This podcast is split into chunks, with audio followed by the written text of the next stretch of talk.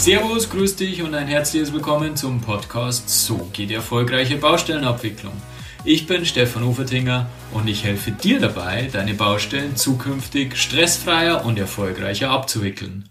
Ich freue mich total, dass du bei der heutigen Folge wieder dabei bist und heute beschäftigen wir uns mit dem riesengroßen Thema der Leistungsstörungen, der Behinderungen und deren Auswirkungen. Das ist ein ganz, ganz wichtiges Thema, führt vielfach zu äh, langwierigen Diskussionen, zu großen Mehrkostenforderungen, oftmals auch zu Streitigkeiten, die dann vor Gericht ausgetragen werden müssen. Deswegen ist es umso wichtiger, dass man als Bauherr und dessen Vertreter da einen sicheren Umgang damit hegt. Manche Behinderungen und Störungen sind nicht verhinderbar, da hat man wenig Einfluss drauf, aber es gibt definitiv Dinge, die man steuern kann und zwei von diesen möchte ich herausgreifen. Das ist einmal die Ausführungsplanung und das ist die Koordination verschiedener Auftragnehmer. Und wenn dann wirklich einmal eine Störung äh, eintreten sollte und du erkennst, dass irgendwas falsch läuft, dann gebe ich dir heute ein paar ganz konkrete Tipps, wie du damit umgehst und wie du die Auswirkungen dann zumindest so gering wie möglich hältst. Und zum Schluss werde ich da nur drei Punkte sagen, die du bei einer Störung auf jeden Fall vermeiden solltest.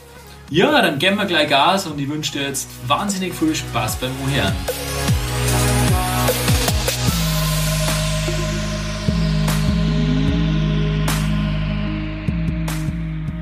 Ja, wir beschäftigen uns heute mit dem wahrscheinlich meist diskutierten Thema in der Baubranche. Es gibt äh, wahrscheinlich über kaum ein anderes Thema so viel Fachliteratur und wird in Juristenkreisen und in Bauwirtschaftskreisen so heiß äh, diskutiert weil es eben so unvorstellbare Auswirkungen hat. Also wenn man irgendwie vor Gericht landet, dann ist es meistens wegen einer Leistungsstörung und deren Auswirkung.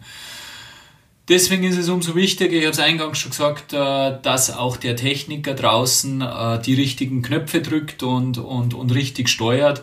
Und genau um das geht's mir. Ich möchte halt keine juristischen oder bauwirtschaftlichen äh, Themen da hin und her wälzen, sondern mir geht's um praktische Hilfestellungen, die der Techniker vor Ort anwenden kann. Und da geht es eben vor allem um Dinge, die wir draußen in der täglichen Praxis wirklich vermeiden können, wo wir gegensteuern können. Einer meiner Lieblingssprüche ist, dass äh, Planverzug die unnötigsten Mehrkosten nach sich zieht, die es überhaupt gibt. Und dazu stehe ich ja. Bis jetzt habe ich es auf meine Baustellen vermeiden können, dass wir irgendwelche Störungen und dadurch Mehrkosten wegen eines Planverzuges bekommen haben. Aber es ist leider Gottes an der täglichen Praxis, dass das passiert. Und deswegen gehen wir jetzt als allererstes einmal auf dieses Thema im Detail ein und schauen, dass wir das zukünftig vermeiden können. Ja, wie schafft man es, dass man einen Planverzug äh, vermeidet? Meiner Meinung nach ist das wichtigste Instrument dafür sicherlich die Planlieferliste. Man muss äh, die Termine, wann Pläne zu liefern sind, festlegen, dem Planer kommunizieren, im Idealfall mit, dem, mit der Baufirma, mit dem AN abstimmen. Falls da keine Bereitschaft bestehen sollte, dass man da äh, gemeinsam die Termine festlegt, dann gibt es andere Möglichkeiten, das festzulegen. Man kann sich den Ausführungstermin über den Bauzeitplan herausschauen. Da sieht man wieder mal, wie wichtig, dass ein abgestimmter Bauzeitplan auf der Baustelle ist. Aber dazu werden wir in einer gesonderten Folge da, äh, reden. Eben ganz wichtig, dass man einen Bauzeitplan hat, wo man die Ausführungszeitpunkte herausnehmen kann und dann gibt es Planvorlaufzeiten, die sind allgemein anerkannt, die ausreichend sind. Ich habe da in meinem Buch auch ein Kapitel dazu verfasst, das werde ich euch in die Show Notes äh, verlinken, dass das äh, schnell findet. Und wenn man dann eben von diesem Ausführungsbeginn mit einer ausreichenden Vorlaufzeit nach vorne rechnet, dann weiß man, wann man den Freigabeplan übergeben muss. Natürlich sollte man da einen ordentlichen Puffer einbauen. Im Regelfall sollten zunächst Prüfpläne herausgegeben werden. Das heißt sicherlich nochmal zwei, drei Wochen davor äh, vereinbaren, dass der Prüfplan herausgegeben wird und dann vielleicht nur die eine oder andere Woche Puffer und somit hat man für die verschiedenen Bauteile eine Planlieferliste und die übermittelt man dem Planer. Was tut man jetzt, wenn der Planer sagt, er kommt nicht zusammen oder wenn der Planer keine Bereitschaft sorgt, rechtzeitig zu, zu liefern? Das ist natürlich eine ungünstige Situation.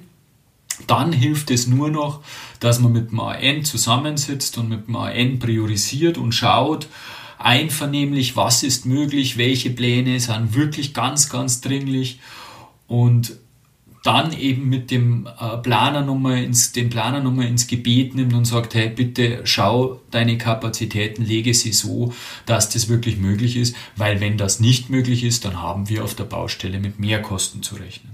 Ich glaube, man sieht da bereits an die Ausführungen jetzt, Kommunikation ist wieder mal alles. Das heißt, man muss mit dem Planer kommunizieren, man muss mit der Baufirma kommunizieren und muss das alles unter einen Hut bringen, sodass alle Beteiligten wissen, was sie zu tun haben. Fassen wir nochmal kurz zusammen. Das A und O ist einfach die Planliefertermine zu vereinbaren, diese Planliefertermine am sinnvollsten gemeinsam einvernehmlich mit dem AN vereinbaren und mit dem Planer, so dass beide wissen, woran sie sind, dass der Planer seine Kapazitäten entsprechend planen kann und zudem natürlich ausreichend Puffer, ausreichend Vorlaufzeit vorsehen bei diesen Planlieferzeiten. Wenn du so vorgehst, dann sollte eigentlich ein Planlieferverzug zukünftig vermieden werden können. Ein zweites Thema, das vielfach zu Behinderungen und Störungen auf der Baustelle führt, sind gegenseitige Behinderungen durch verschiedene Auftragnehmer, die der Bauherr beauftragt hat. Aus meiner Sicht auch eine ziemlich unnötige Situation, wenn sich die äh, Baufirmen gegenseitig auf die First stängern. Ähm, meistens im Regelfall ist es zu vermeiden durch eine ordentliche Kommunikation. Aber wie kommuniziert man diese Situationen ordentlich? Wie bringt man diese verschiedenen Auftragnehmer unter einen Hut? Aus meiner Sicht ist da das ideale Instrument dafür die Baubesprechung. Die wöchentliche Baubesprechung gibt es im Regelfall auf jeder Baustelle, zumindest auf jeder größeren. Und damit hat man wunderbar die Möglichkeit, dass man alle Verantwortlichen, die dort auf der Baustelle was zu tun haben, an einem Tisch sitzen hat und auch terminlich, nicht nur technisch, auch terminlich diese Themen durchsprechen kann und steuern kann und vor allem auch nachweislich dokumentieren kann.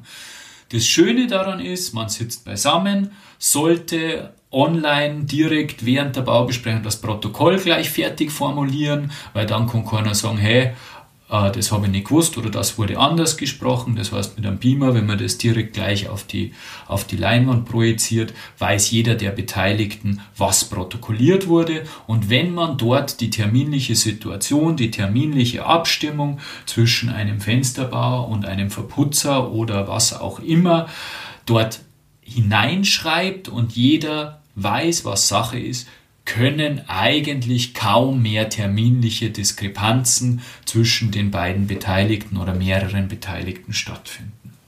Also meine Empfehlung, um äh, Leistungsstörungen, gegenseitige Behinderungen verschiedener Auftragnehmer zu vermeiden, ist ganz klar, schreibt die Baubesprechung direkt vor Ort, online projiziert es mit einem Beamer an die Wand, sodass jeder mitlesen kann und kommuniziert in der Baubesprechung mit den verschiedenen Beteiligten die terminliche Situation durch, auch diese Themen, was muss zu diesem Zeitpunkt fertiggestellt sein und welche Vorleistungen braucht man, sodass da wirklich ganz konkrete Klarheit über die Situation herrscht und zwar bei allen Beteiligten. Und dann sollte auch dieser zweite Punkt, der oftmals zu äh, Behinderungen führt und damit zu Mehrkosten, sollte auch dieser zweite Punkt kein Problem mehr darstellen.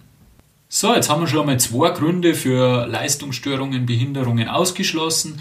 Aber ich habe es eingangs schon gesagt, es gibt immer unvermeidbare äh, Dinge auf der Baustelle, die trotzdem dazu führen können, dass es irgendwo Verzögerungen gibt, dass die Baustelle irgendwie nicht wie geplant laufen kann. Das Wichtigste an dieser Stelle ist dann, dass man das frühzeitig erkennt und sofort die notwendigen Schritte einreicht. Da sind wir dann bei dem Thema, dass man die Auswirkungen einer Störung so gering wie möglich hält. Aber wie macht man das? Wie erkennt man frühzeitig, dass da irgendwas nicht rund läuft?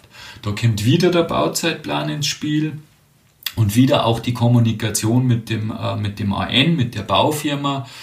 Wenn du genau weißt, was auf der Baustelle passiert, sprich den Bauzeitplan geprüft hast, im Kopf hast und genau weißt, an welcher Stelle eigentlich welche äh, Arbeit ausgeführt werden müsste, dann kannst du einen seriösen Soll-Ist-Vergleich auf der Baustelle machen. Das heißt, du kannst bei deiner Baustellenrunde schauen, aha, läuft es so, wie es im, äh, im Plan ist, wie es äh, im Bauzeitplan abgebildet ist, wie es auch der, der AN kommuniziert hat oder eben nicht.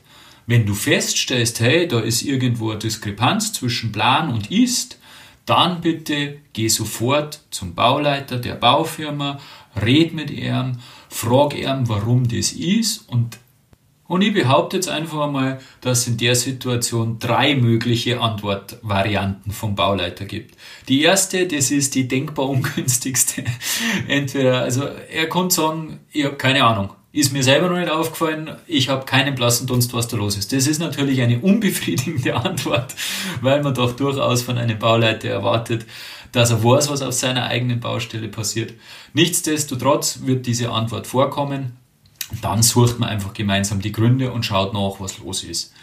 Die zweite Antwortmöglichkeit besteht darin, dass er sagt, ja, ich weiß, wir haben interne Probleme, was weiß ich, zu wenig Leid etc. pp dann ist es schon mal gut, dann sind wir nicht in der Sphäre des Bauherrn, sondern in der Sphäre des AN. Nichtsdestotrotz hat man dann als Bauherr und als dessen Vertreter die Verantwortung zu überprüfen, ob das eh keine Auswirkungen auf den Endtermin oder auf irgendwelche Folgegewerke hat.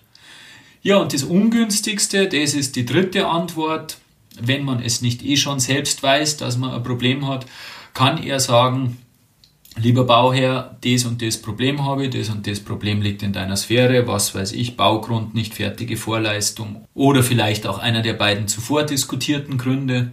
Und genau an dieser Stelle kommt es jetzt darauf, wo die Auswirkungen von diesem Thema, von dieser Störung, von dieser Behinderung so gering wie möglich zu halten.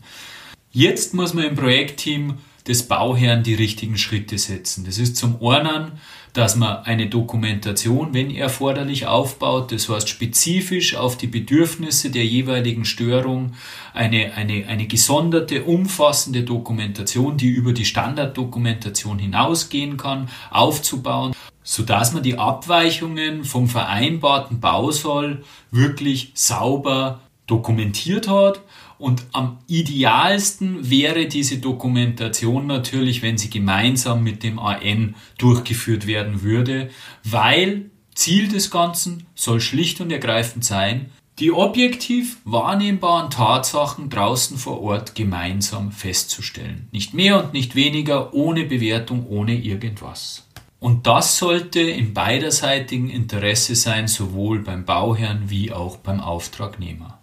Und das zweite wichtige Thema, das man in so einer Situation umgehend in die Wege äh, leiten sollte, ist, dass man den Auftragnehmer ersucht, dass er die Auswirkungen von dieser Störung, von dieser Behinderung bekannt gibt. Weil nur wenn ihr als Bauherr weiß, was das jetzt nach sich zieht, wo die Probleme sind, was das bauzeitlich heißt, nur dann kann ich überlegen, wie ich gegensteuert, was für Maßnahmen dass ich ergreife, um die Auswirkungen dieser Störung so gering wie möglich zu halten.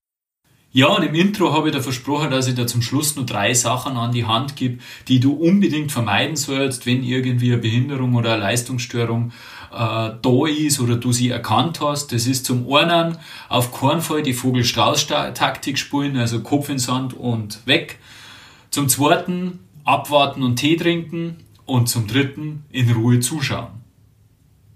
Der aufmerksame Hörer wird jetzt vielleicht festgestellt haben, dass das dreimal das gleiche ist. Und ich glaube, ich habe jetzt den Nachdruck, den ich damit zum Ausdruck bringen wollte, auch wirklich zum Ausdruck gebracht unbedingt reagieren, proaktiv umgehen mit sowas und nicht sagen, Störung, Störung, was tue ich jetzt, Hilfe, Hilfe, ich tue mal lieber gar nichts, sondern bitteschön aktiv damit umgehen und äh, in die Kommunikation treten und schauen, dass man gegensteuern kann, weil dann hat man nur die Möglichkeit, dass man das Gröbste ein bisschen abpuffert und die Auswirkungen in einem erträglichen Ausmaß hält. Und zum Schluss wieder der Hinweis, wenn du mehr Informationen zur erfolgreichen Baustellenabwicklung möchtest, dann geh auf den exklusiven Mitgliederbereich, den ich extra für dich eingerichtet habe. Den Link dazu findest du in die Show Notes und melde dir auch gleich zum Newsletter an, weil nur über Newsletter kriegst du den Termin und die Zugangsdaten zur exklusiven Q&A-Session von mir, mit mir, die vierteljährlich stattfindet. Ja, das war schon wieder die heutige Folge 5 beim Podcast So geht die erfolgreiche Baustellenabwicklung. Ich bin total froh, dass du dabei warst. Ich bin mir sicher, dass du einiges mitnehmen hast können und freue mich total auf die nächste Session mit dir. Dein Stefan Ufertinger.